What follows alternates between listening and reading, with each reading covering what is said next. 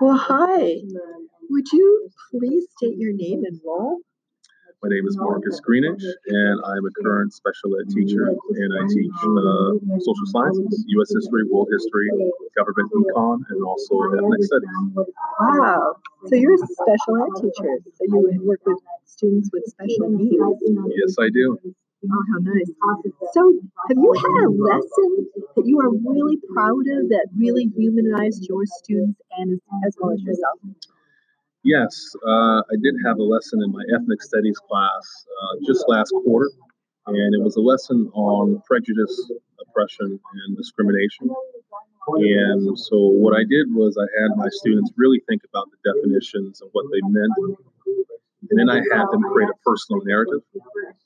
And so, this gave my students an opportunity to really analyze what the words meant and how it related to them in their lives through a personal narrative because all kids know how to write a story. And so through that process, I think uh, the kids learned quite a bit about themselves.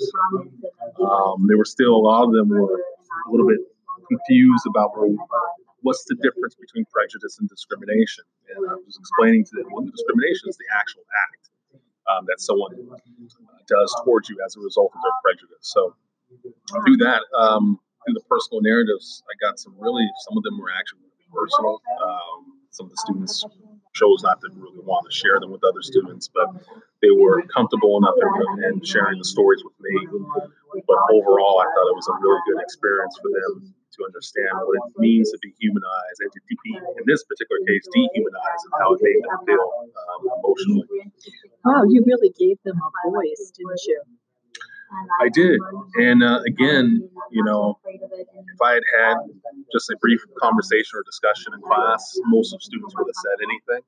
But to give them an opportunity to write it in a personal narrative and share it in a story, almost almost kind of like journal writing, it kind of allowed them an opportunity to open up and express some things they that normally they Was there a special challenge that you faced because you have a classroom of students with special needs? Oh, uh, yeah.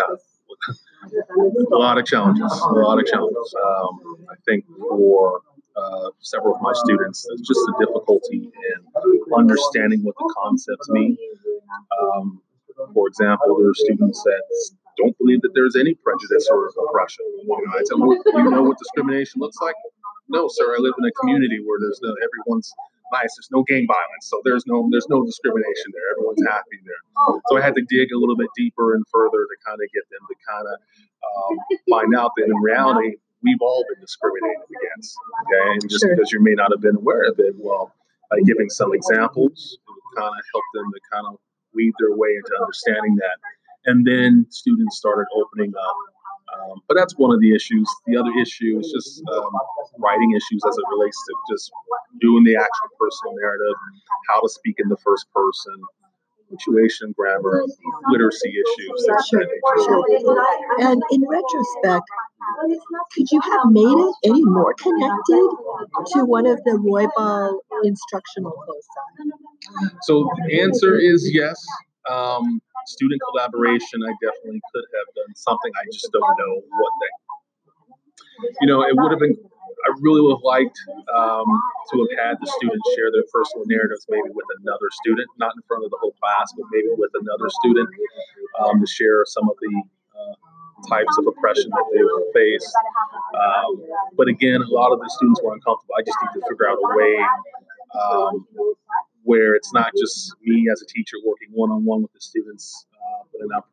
Let's figure out a way where they can feel more comfortable with fellow students, so they can share some of these personal narratives, which would be a great thing because a lot of times some of the stories that they were sharing, there's a lot of connections that were involved. Some of these kids are sharing very similar stories of, of discrimination, and they probably don't even know or don't even realize that they think that that's that their forms of oppression are unique to themselves, but in reality, it's it's uh, it's everyone is going through something. Well, it really sounds like you were able to get them to open up, and they actually um, were a little vulnerable.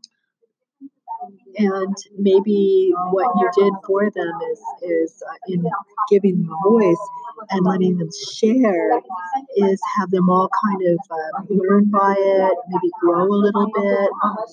So it sounds like it was a great lesson. It was. Okay, so thank you so much. I really appreciated talking with you this afternoon. Well, thank you.